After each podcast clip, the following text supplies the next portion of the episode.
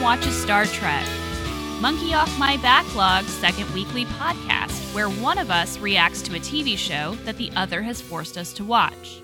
I'm your host, Tessa, and with me is Sam. Okay, so this has relatively little, if anything, to do with Star Trek.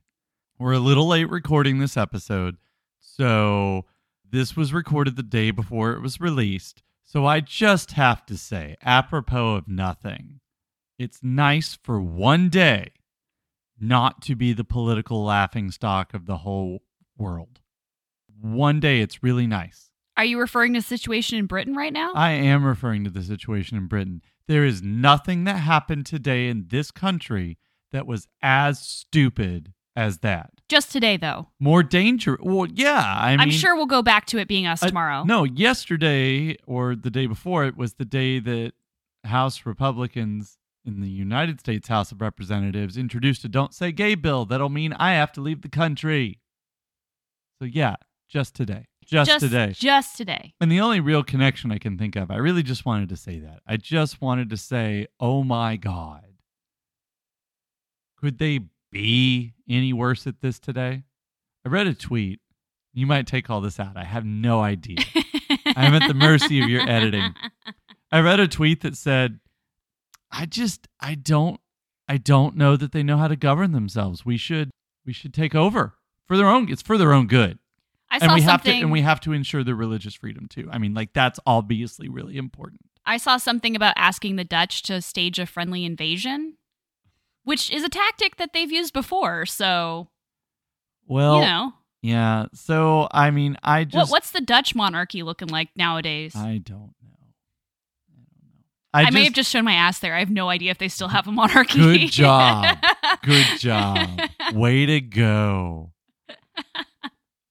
I just want to say if by the time we record the next episode of Tessa Watches Lost, if Boris Johnson is the PM again, Ooh, twist. Actually, the twist would be if in the cat who lives in 10 Downing Street was the PM. you know, He's delightful. Anyway, apparently Boris Johnson's like in the top five main contenders. Just give it to the cat. He already lives there.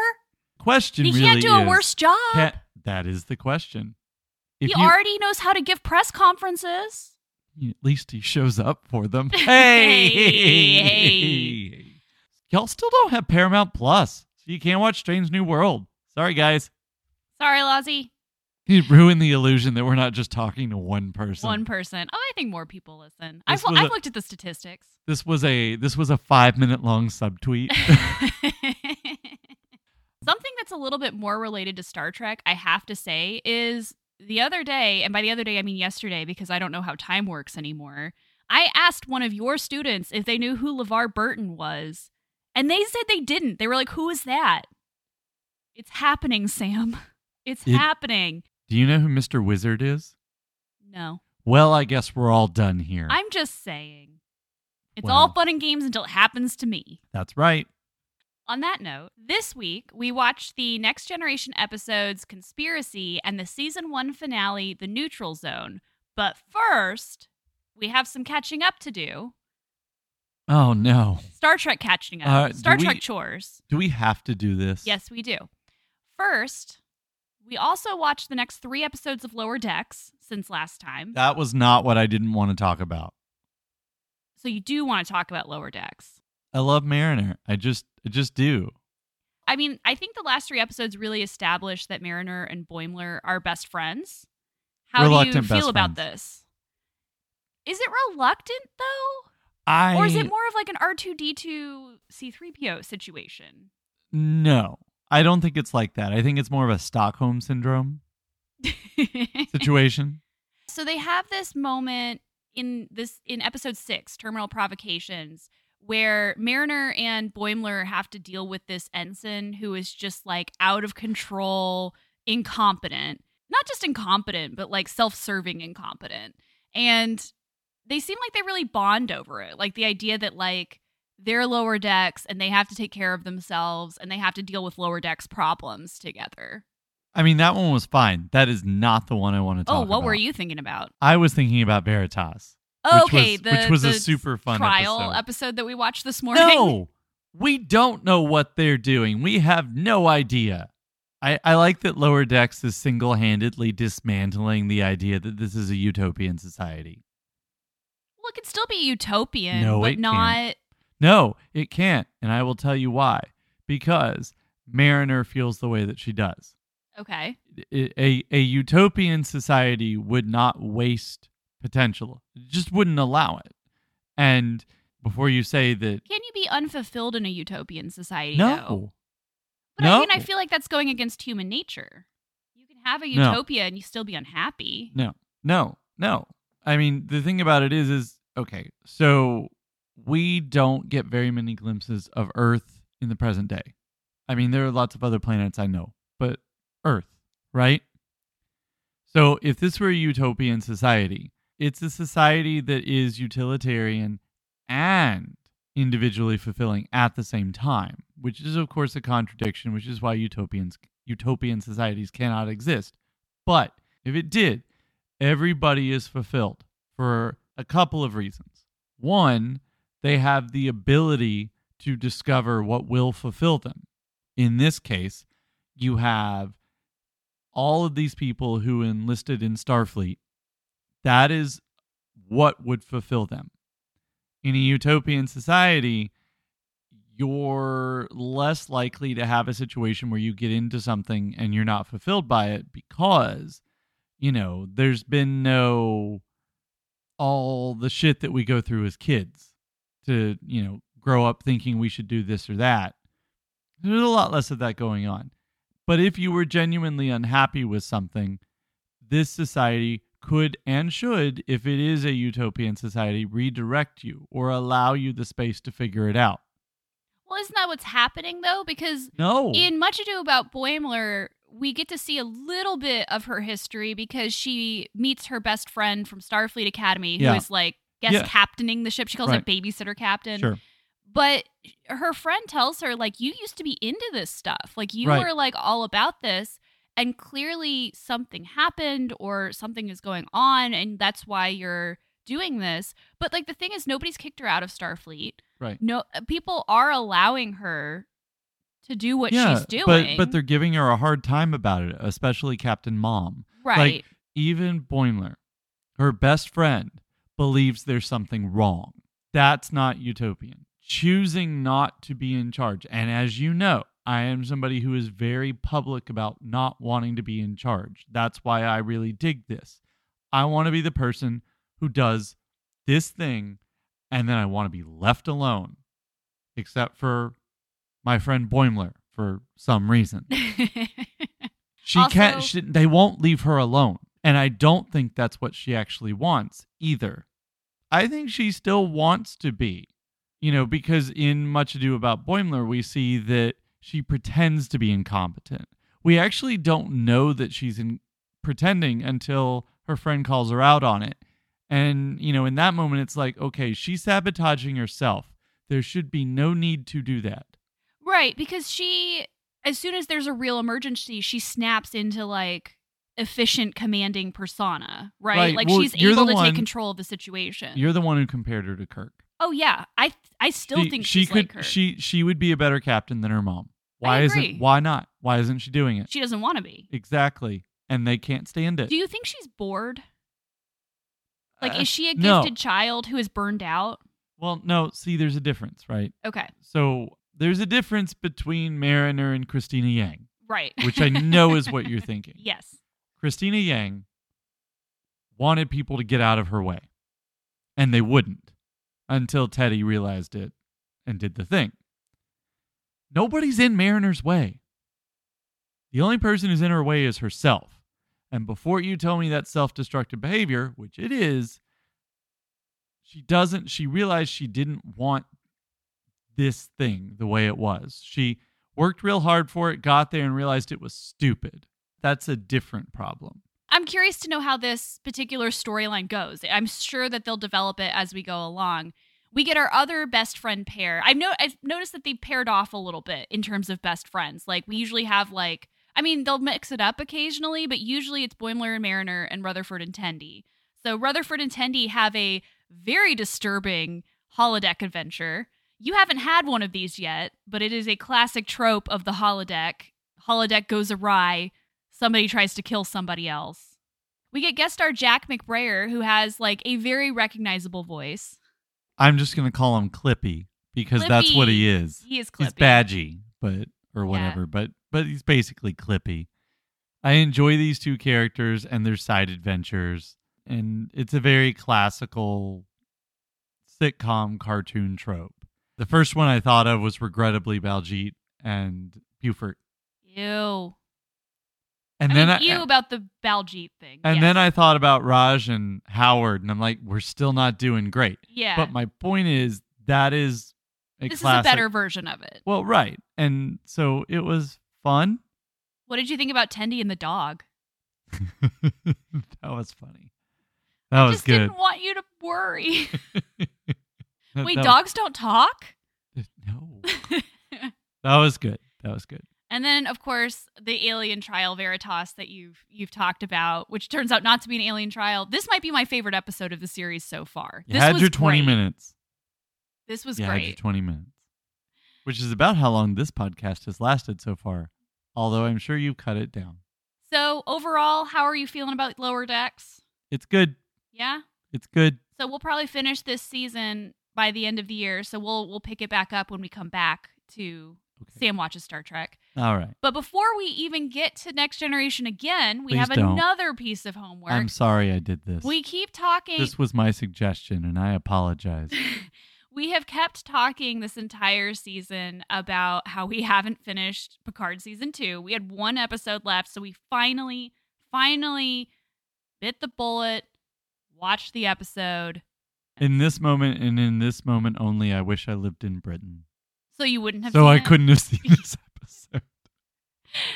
There I thought there was one good part of this episode. I'm really curious to know Don't do. forget, we also had a Q in Lower Decks. Oh yeah, that's right. We had a Q. He- and it was him too, Yeah. right? Yeah, that was great. That was fun. John de Lancie voiced the character that he's Yeah. well well known for. So I mean, like, yeah, he told Picard that he was his best friend. Yeah, he did all of this so Picard would forgive himself so he wouldn't die alone like Q. And I have to say, that and that alone almost makes this season worth it. almost, Because almost. for me, like having, I mean, you've only seen the beginning of this character's arc and his relationship with Picard, but like, this was actually a really satisfying conclusion to this relationship that has been going on, as Picard mentions, over 30 years. So to me, that was the best part of the episode. That scene between Q and Picard. And Picard being like, why? No, like, why has it been this whole time? like that that you've been bothering me about this. Like it, it was a really, really good, satisfying cap on this relationship. And I think that it mainly has to do with John de Lancie and just the mastery that he has over this character and the way that he and Patrick Stewart have developed this relationship over a very long period of time. Do you remember? I don't remember the context that I said this in, but I did say it at some point in the episode, and I know it was after Wesley, Oh God. but I definitely said we have to protect Mama Crusher. Nothing Yeah. bad can happen to her next season. okay. We can't. Yeah. No. Everything else about the episode though. Everything else blue. So uh, we saw Wesley, and he is now a traveler, hey, which we- you understand. We saw Wesley, but nobody else did, Yeah. except for the character we didn't care about. he's in one scene, and it, it just feels like he's become the traveler.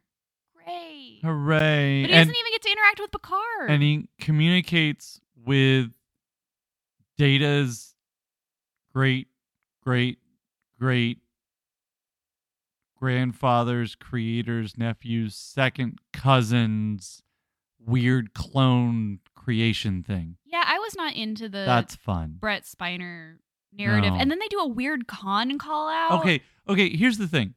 They I didn't know this when we started watching season 2 or season 1 obviously because that's how time works.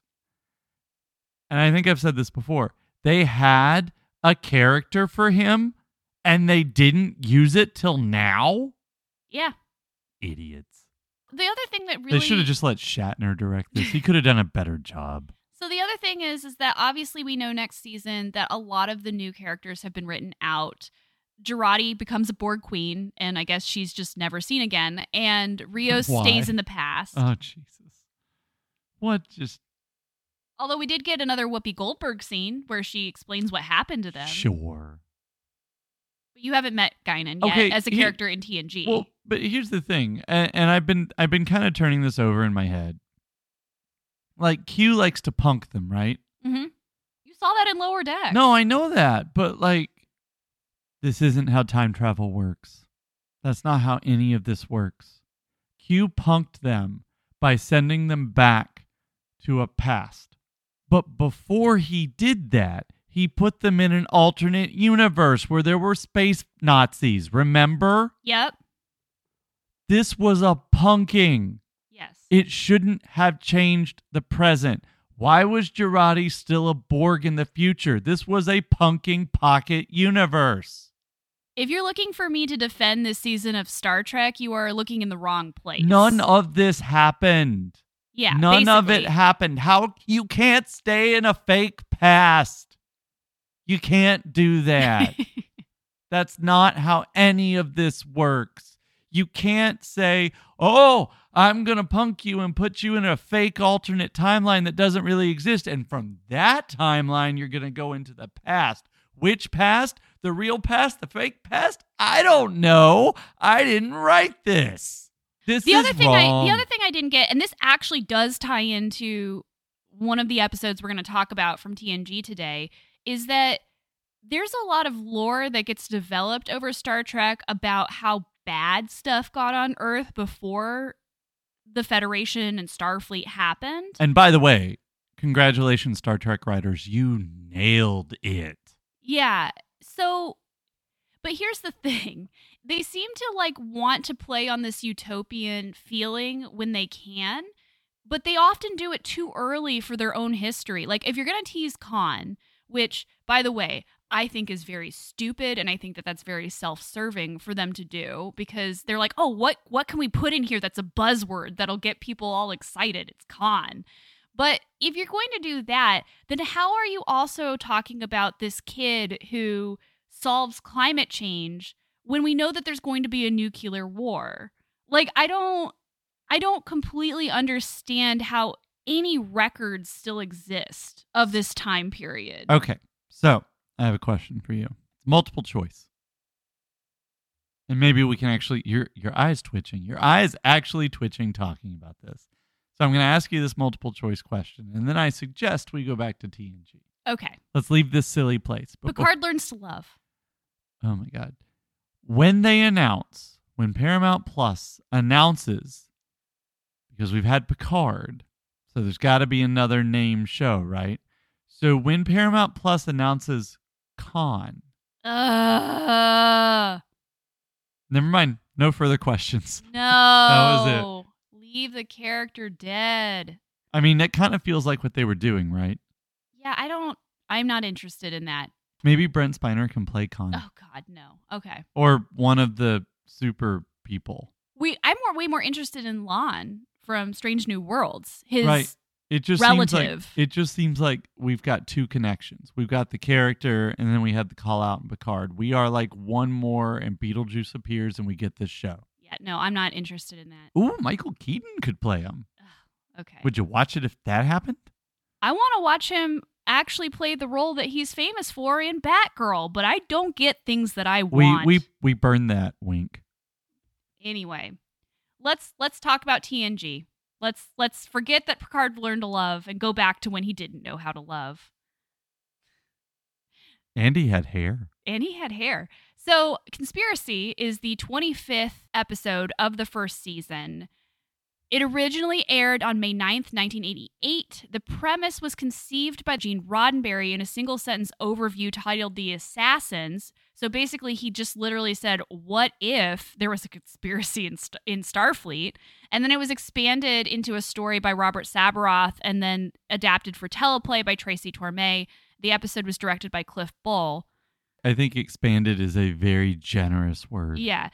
the short version of this is that Picard uncovers a conspiracy within Starfleet. High ranking officers are acting strangely, and Picard doesn't know who to trust. Turns out it's parasites. You know, here's what's really fun about this and the next episode together. This is the big thing. I, I really thought we'd already talked about this. I'm like, didn't we podcast on this already? I guess not. Anyway, these two episodes, I don't know how people listening feel about Seth MacFarlane. I think he's clearly grown as a creative person. You could certainly fault him for being where he is on the back of some stuff that doesn't play well now. It's hard for me not to look at the last two episodes of this season and go, you know that season of The Orville we haven't watched yet that was supposedly really great? That's what this could have been. Yeah. It would these were two episodes that should have been no less than 4 and all the way up to 10 episodes. There was enough story in these two episodes that they just wasted it. How can Okay. So you uncover a parasite in Starfleet. First of all, we're just going to solve that problem in like 15 20 minutes. Well, yeah. Right? Because Star Trek. because we're not going to serialize and and you've explained that to me. That's fine. That's fine. So we're just never going to talk about that again. I don't like it when my fictional television shows get too close to reality. You don't have a thing that topples the government or threatens to and then just never talk about it again. That's dumb. That's not utopian. Right. Well, you were very interested in this episode because it does play a bit like an X Files conspiracy episode, right? Like this idea that Picard is summoned to talk to his friend, his old friend, who tells him that something is wrong in Starfleet, that it's been infiltrated in some way. He's not sure about it, but then strange things start happening and people start acting in strange ways. It feels very much like Deep Throat in Oh no. X Files I- telling them Uh, like no, no, don't trust trust no one. I thought it was like Skinner. Like you Oh, don't really? know Yeah. is Skinner really on your side or not? yeah. No clue. Well, the whole point is that you don't know. So so that is, and we get a very similar thing from Walker, his friend, who dies very soon in the episode, and so there is kind of this tension. And again, I don't think it's executed particularly well, but it is a very interesting premise of what do you do when you're told that the whole system you trust in and have been working for and working with your whole life has been invaded or compromised? And that seems to be the main internal struggle of Picard and some of the other characters, but mostly Picard in this episode. There's a reason the season of the Orville that I mentioned earlier is season three. This is a season three story. I don't know who these people are. I don't. If this had happened with the OG crew, this would be a much more interesting question because I can imagine Spock's extreme reticence. Like he is aware that this can attack and did attack a Vulcan. So he's having to logic out this thing about a system. Kirk is ready to just shoot them all and let God sort it out. And Bones is sanity, comma, the voice of. I mean, obviously Sulu and Chekov are the ones who get infected. well, yeah, Chekov's the first one to get infected. Right. But see, the point is, I know all of this, but I don't know how it should work with TNG. Like, it's really cool that Riker fakes him out. I have no clue that he knows how to do that. Right. That makes sense because you don't know these characters well enough to know that. no, I don't. him. And and um, you know, you've explained, and people listening to this probably know. You know, this is not a great showrunner situation, and this person clearly does not know what they're doing. And and I'll also say, by the way, Yeah. about that, I wonder. You know, so we have this conception of showrunners and writers' rooms. I wonder. I truly wonder because we didn't. That's an internet culture thing. Well, I mean, I learned about that from the Dick Van Dyke show, but well, I mean, but that's a right, but that's a more typical like comedy writers room, Right. The the showrunner writer room dynamic, the one that was abused during the the era of Matthew Weiner and David Chase, David Milch.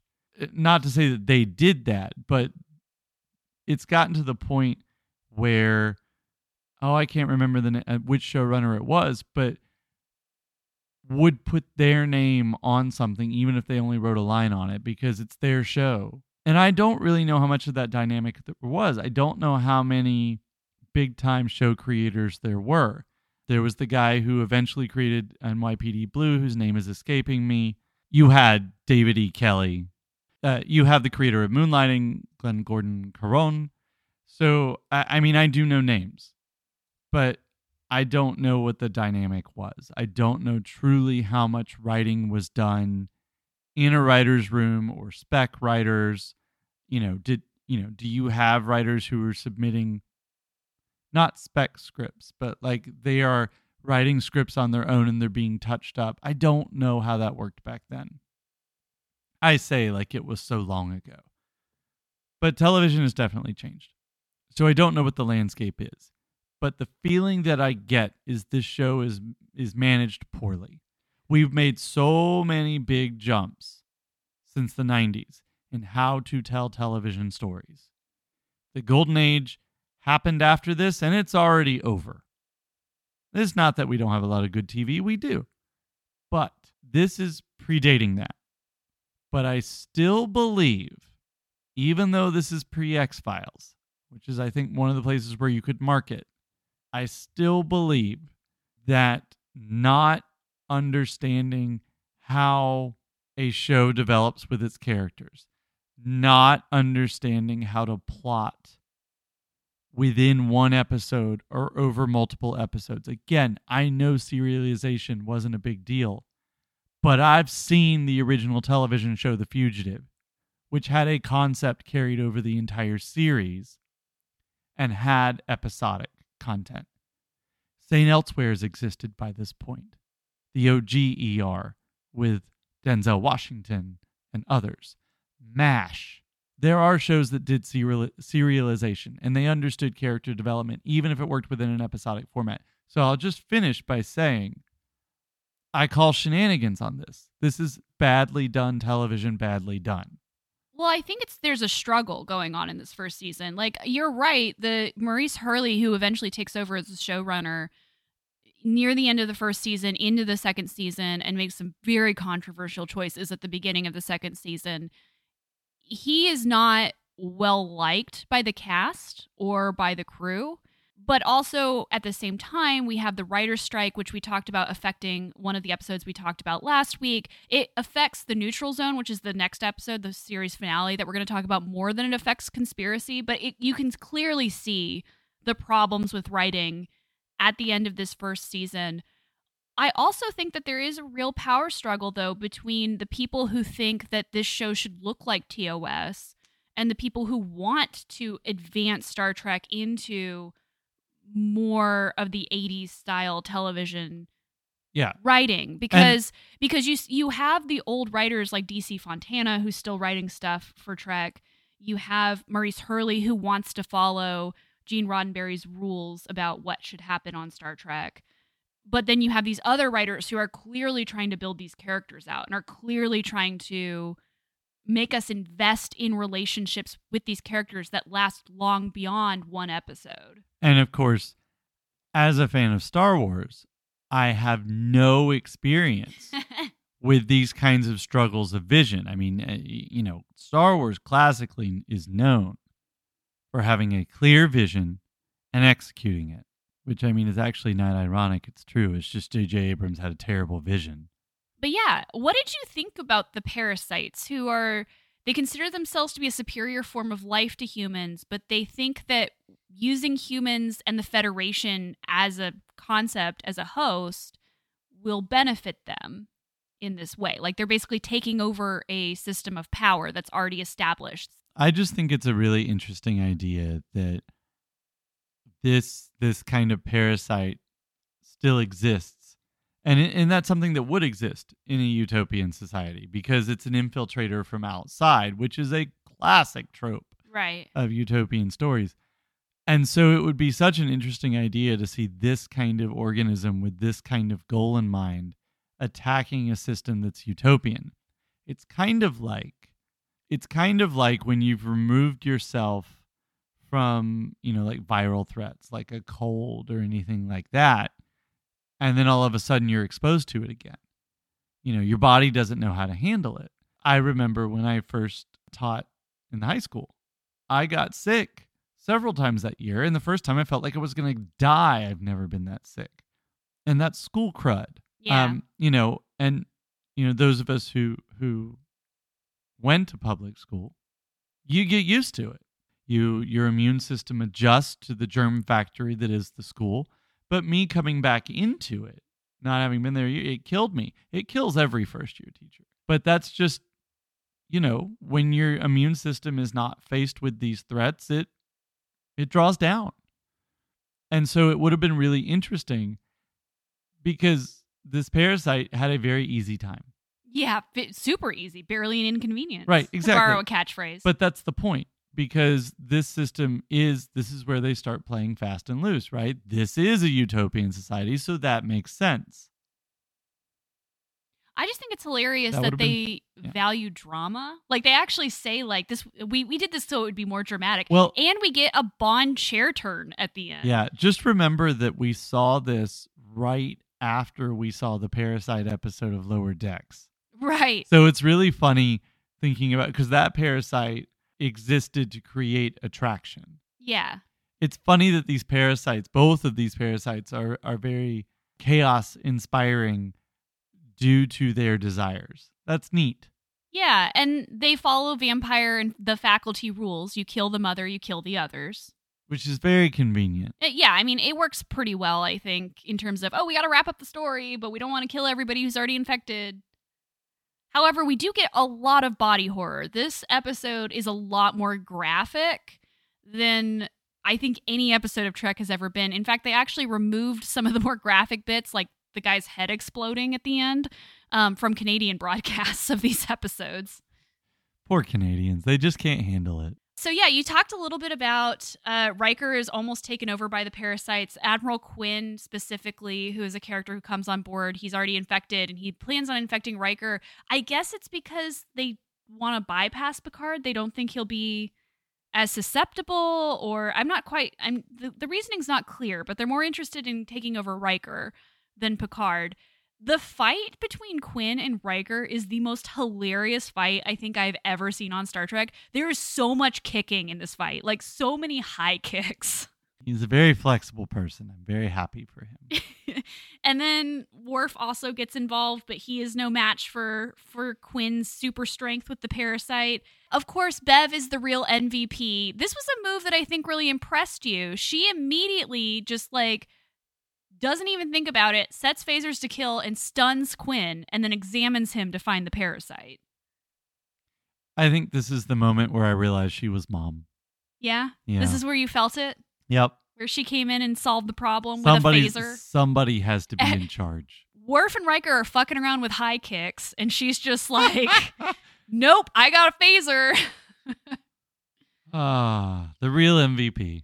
That's the conspiracy part of this episode. You did mention this would have been a much better way to kill off Tasha, though, even though you said. I mean, you know, we have to kill off this character. Do we have to kill off this character? Yes, we have to kill off this character. Okay, well, we're going to do this episode with a parasite, and there's going to be a real body count in this episode.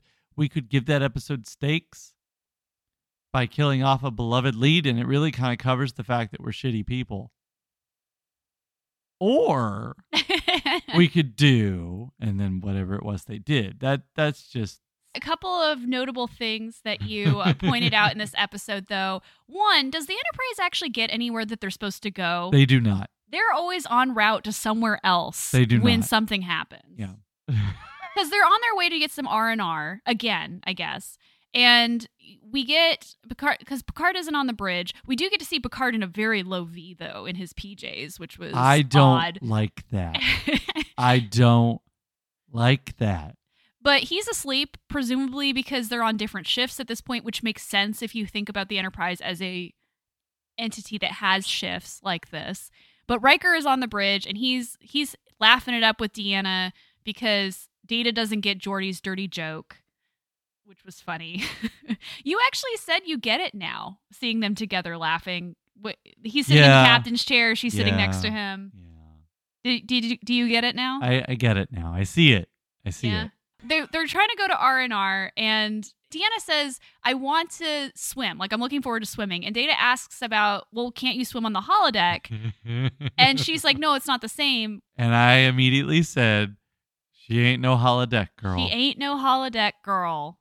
That joke's never gonna get old. But she does say like there's something about swimming in the moonlight, and Data's like, "You can swim in moonlight," which might be like what a world! which might be like the best like data line of both of these episodes.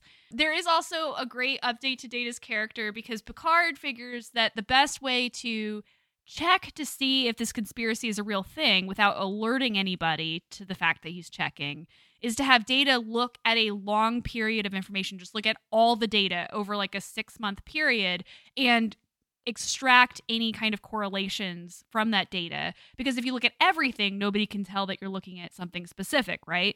This is brilliant. It makes sense.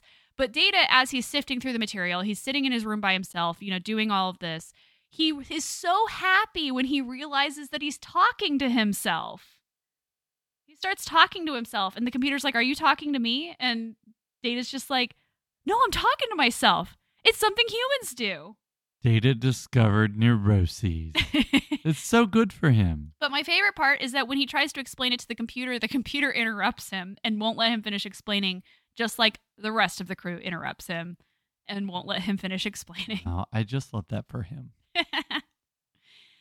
And of course, we get the very ambiguous ending, which seems like it's setting up perhaps a sequel episode, although it never actually happens. Yeah, it sets up a sequel episode, and the sequel episode is Romulans. Just think about that. Yeah. But it did feel very like Twilight Zone almost, like this idea of like, and they sent a message out saying, come and invade the Federation. Like it did feel kind of like an old time, like sci fi horror ending. I don't know. I mean, like they had so many things that they could have made a ten episode limited series about several yeah, this could have been later. a season. It would have been but really no, let's do. Terminator in an alternate universe that isn't real, but is. the next episode we did was the season finale, The Neutral Zone. Originally aired on May 16th, 1988. This episode originated as a piece of fan fiction by Deborah McIntyre and Mona Cleary, which I think tells you how desperate they were for ideas in terms of the writer's strike. That I just like how authors are out there on Twitter, like, don't send me fanfic. Don't tell me where it is. I can't look at it. It's a conflict. I can't do it. No, please don't. I will poke my eyes out Oedipus style if you show me fanfic. And these guys are like, anybody got any good ideas out there? No, seriously, Maurice Hurley, who I just mentioned as being this terrible showrunner, turned this fan fiction into a teleplay in a day and a half because of the Writers Guild strike. And the time scale, the fact that they had to not employ writers, the fact that he had to create it this quickly and use all these ideas, it made him abandon the idea of a two part episode, which would have been the first two part episode that we would have had on the show, and the first appearance of the Borg, which he fully planned on having appear in this episode, which was delayed until the following season. Although I, I kind of am happy because it would have been horrible to have them introduced in this terrible episode. Right, but I've seen a Star Trek or two in my time. And when you tell me that there's something fucking up the Federation and the Romulans, I'm like, it's Borg. Yeah. I mean, that makes sense. It's Borg. Bring on the Borg. Bring on the dancing Borg. so, uh, the quick summary is while observing a long neglected satellite, Data finds three humans from the 20th century preserved in a cryonic freeze. Meanwhile, Picard takes the Enterprise into the neutral zone to investigate missing Starfleet stations, hoping to avoid a war with the Romulans, who they haven't heard from for over 50 years. I know that I'm not a screenwriter. I don't write for TV. Maybe one day, but I know that I don't. I like to think I know a thing or two. And one of the things I know is that when you have a very compelling A storyline, Romulans, we haven't seen them for a long time, but they're back. Oh boy, that's an interesting A storyline. Naturally, let's not bother with it and let's do a B storyline instead because it's fun. I, I, as I said, I don't write for television, but when you have an extremely compelling A storyline. What you don't do is ignore it for a B storyline. Both these ideas I think were interesting in and of themselves, but putting them smashing them together in this way when there's like no connection, like there's the most tenuous of connections between the two. It really doesn't allow them to develop either very well. Which one do you want to talk about first, the Romulans or the? Let's talk about. Let me speak to the manager. Okay, yeah. So there is a discussion in this episode of cryonics, um, which they're like that was a fad in the in the 20th century. Which I mean, to be fair, it was. And what's really nice about this too is that Paramount Plus in the United States of America is the app that brings you both Star Trek: The Next Generation and The Good Fight, which their last episode before the pandemic started was about cryogenics. Oh, I forgot about that. That's yeah, right. That's right. But basically, Data and Worf find three dead people from the 20th century who have been frozen, and Data doesn't feel comfortable leaving them this way. Yeah, they they find frozen people, and Data cannot let it go. Okay, fine. But he so he brings them back to the ship and Beverly reanimates them because all of the things that caused their death are now very treatable in Federation medicine. So we get Claire, who Data describes as a homemaker and suggests that maybe that's a type of construction work, which honestly was one of the funniest parts of the episode. There's Ralph, who is a billionaire person, like a CEO, I guess, like a Jeff Bezos type, I'm assuming, and Sonny, who's like a deadbeat musician. Interestingly enough, first of all, I think it's hilarious that Picard returns with a super secret mission about Romulans and also has to deal with this mess at the same time. That was at least funny, if not good writing. And I also like that when he comes back and is like, we're going to go to the neutral zone, nobody tells him about these dead people that Data has brought back on the ship until he goes down to sickbay and Crusher's like, what do you want me to do with these people? And he's like, what people? She has a very like this is not my job attitude. Like this my job was to fix them and so I fixed them. I, my job was not to tell you about them. Remember in the last episode when I saved your asses? yeah. Oh, okay. no, no. All right. Well, just to let you know, I did. Picard questions the ethics of bringing them back. He actually has this conversation with Data because Data's like, I couldn't leave them there. Something could have happened to them. And Picard's like, they were already dead. Like, nothing more could have happened to them. It's interesting that Picard wants to have this conversation despite the fact that it is a moot conversation. They are alive now. It doesn't matter whether you think they should have been brought back or not. Like, that's that's done. We're past that. It's weird because it's a situation that deals with interfering with something in the past. And it doesn't really matter because they've been put in this position. Am I describing this episode or season two of Picard? Oh my god. This is the season that will not leave us alone. It just, you know, what's really funny about it is it's like really on brand Star Trek, clearly, and yet it's terrible. well, I think it's Which is also apparently at some points clearly on brand Star Trek. Right. I think it's interesting that Data feels a moral obligation to bring them to this ship, despite the fact that he knows that Riker is not. Riker is not happy with his decision, and Picard is even less so. And he knows this um, because he says, I'll take responsibility for it. I just think that's interesting that Data has like this moral compunction about leaving them there. Data is also very fascinated by these people because they represent a very different kind of human, right, than the ones that he has been hanging out with. There are a lot of jokes about him in this episode, especially when he doesn't understand who Sunny is talking about. When Sunny is like, "Who what who's that dude?" and Data like looks behind him to see who Sunny's talking about. What did you think of these three characters? These three people from the 20th century? Okay. First of all, the musician was too old. Yeah. Like that was that was completely incorrect casting.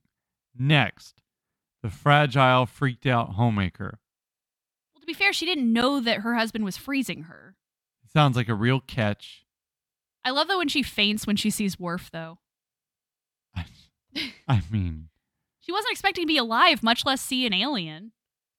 It, it's fun. It's fun to remember a time when gender essentialism was on display on TV. Like Yeah. it's just like no. And then Mister, I want to speak to the manager. Yeah, I think Ralph has the most interesting Yeah. of these storylines because he represents the antithesis of the way they do things in the Federation, right? He keeps insisting that he needs to get back to Earth because he's going to have a lot of money, even though money isn't something they really use anymore, which is something that came up in the Picard episode, too. And it's just like, he's like, well, what do you do if there's no money? Um, because Picard tells him, we've eliminated material inequity. Like, there's no there's no like super rich people or super poor people anymore. It's just that's it. And he says, "Well, how do you what what's the point of life then?" Like and Picard tells him the challenge is to improve and enrich yourself. Which is clearly not what this guy wanted to hear. Right. Well, this guy also talked about control, like this is how he feels in control, and Picard tells him that we know now that control is an illusion. It just it's a very interesting juxtaposition of capitalism socialism, really. You know what would have been fun? If this had been an OG crew incident.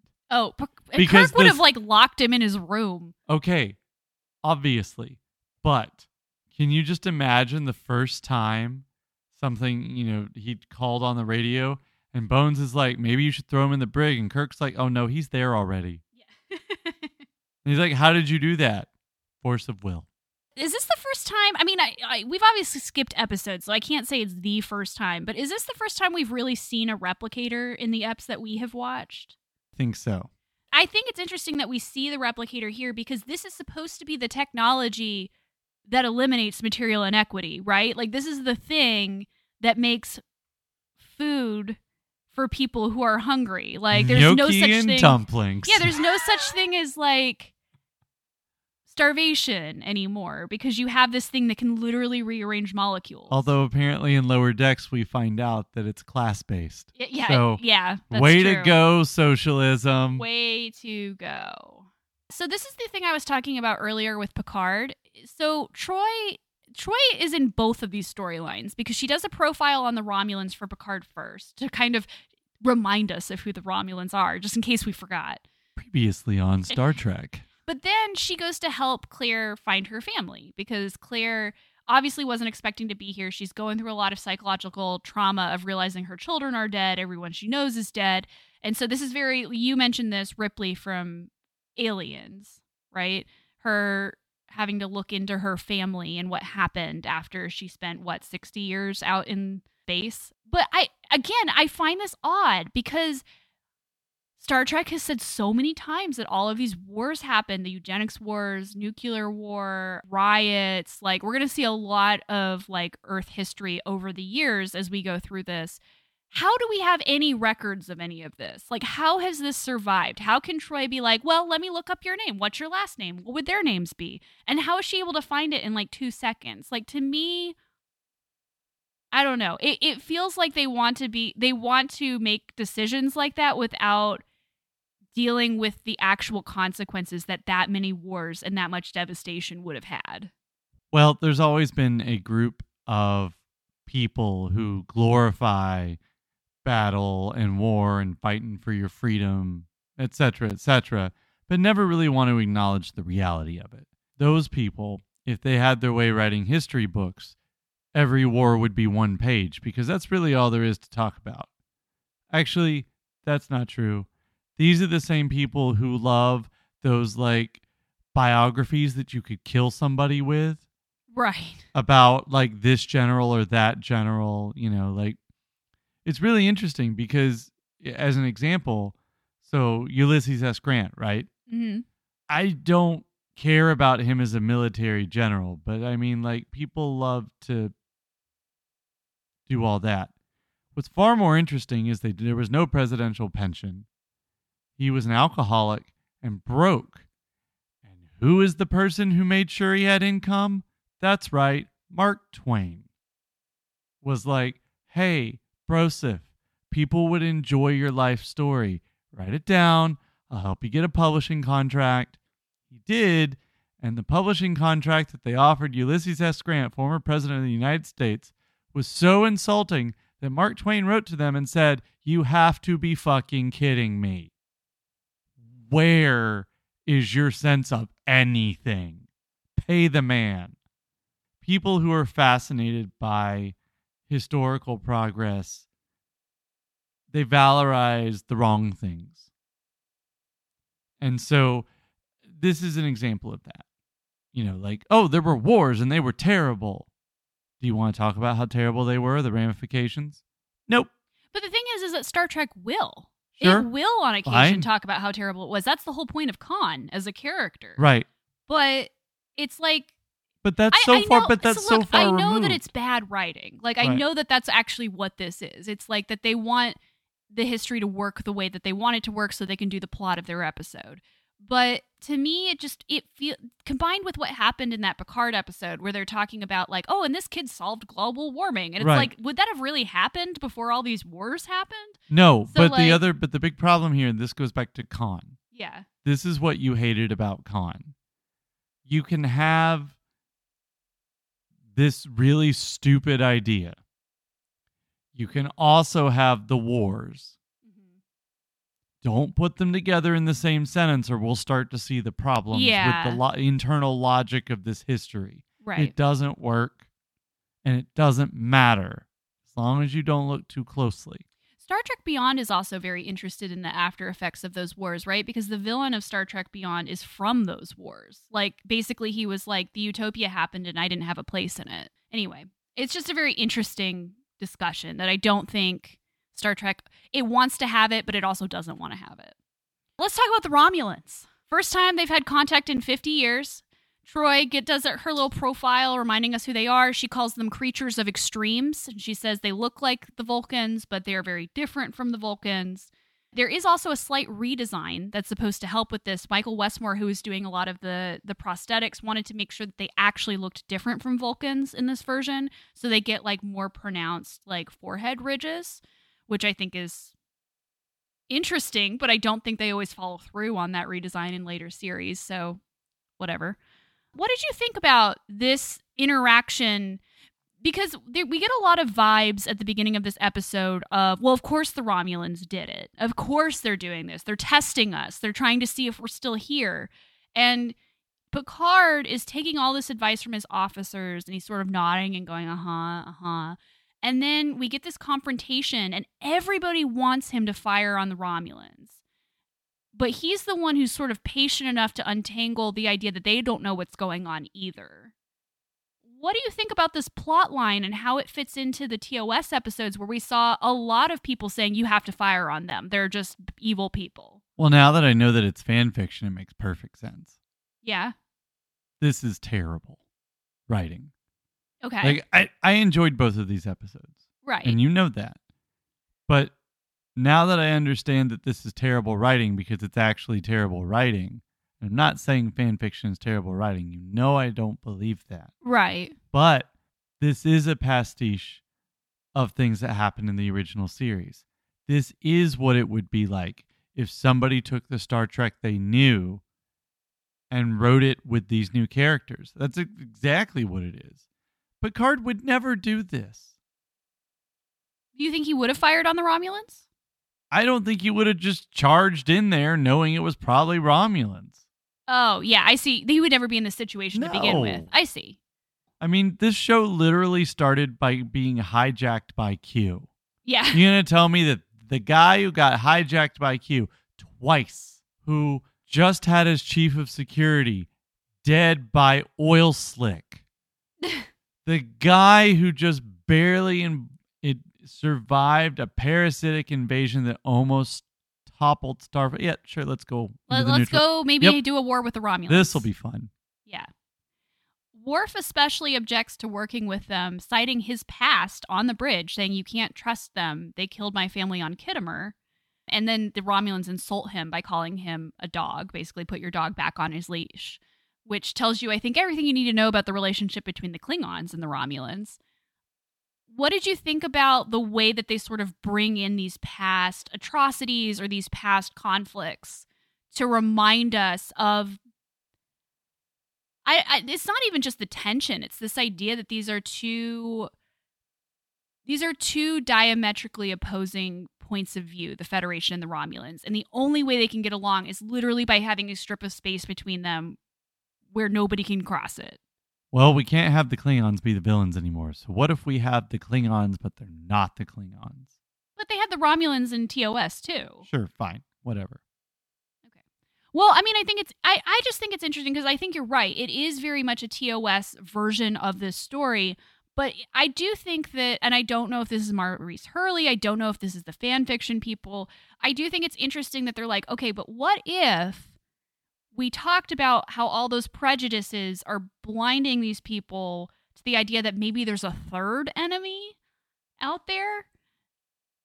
But like Picard is the one who's just like, I'm not going to start a war without knowing. like everybody seems to want a war with them because they're like, if we don't start it, they will. And this is in the same episode as the cryogenically frozen people. I mean, it feels like very Cold, just- Cold War storytelling. The more I talk about this episode, the more I get just frustrated by it. I could also bring up the idea that if you're going to introduce a new enemy, maybe you shouldn't spend the entire episode doing previously ons. Right. Maybe, and so that's again, this is a third season story.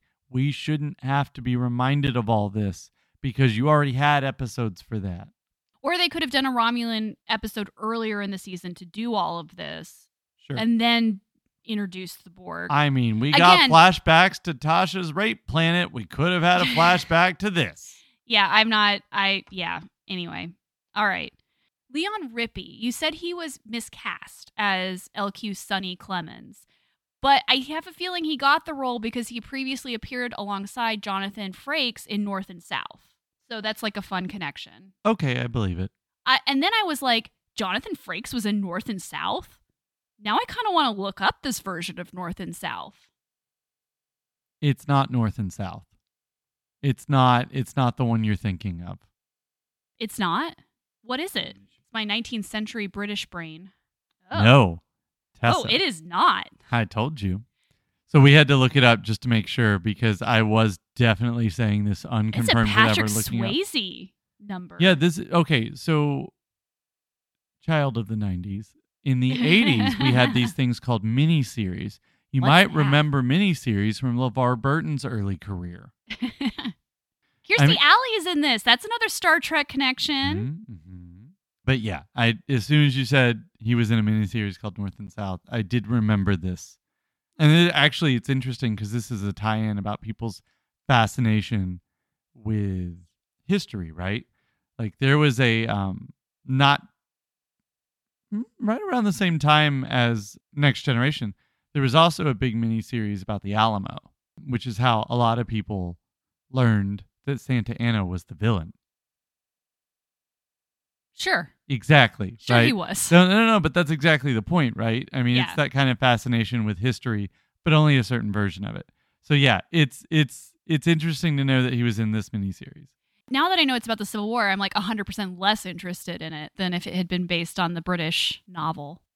But the really exciting thing for Star Trek fans is that Marc Alaimo made his second Star Trek appearance in this episode, having appeared in Lonely Among Us as the Antican leader.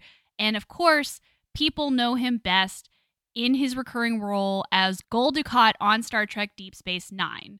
He is most well known for, is it Sisko's frenemy? Enemy? I don't know. Uh, however you would describe that character, that that is who this is. He plays Ralph. So Sam, looking back on these episodes that we have watched of the first season, we've watched probably about half of them, I think. What did you think of this season in general? What are your feelings on the next generation so far? I still like this show better than the original one.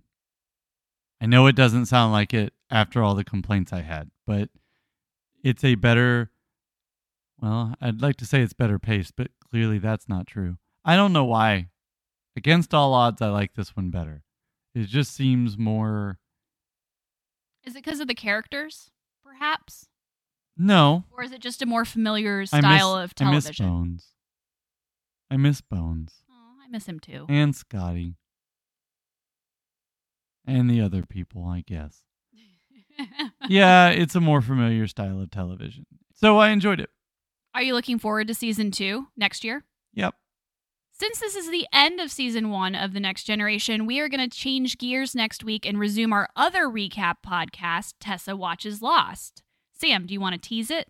Let's get weird, everybody. Season five. You can find me on Twitter at the Bi Paradox and Sam at Sam underscore Morris nine. Until January, live long and prosper.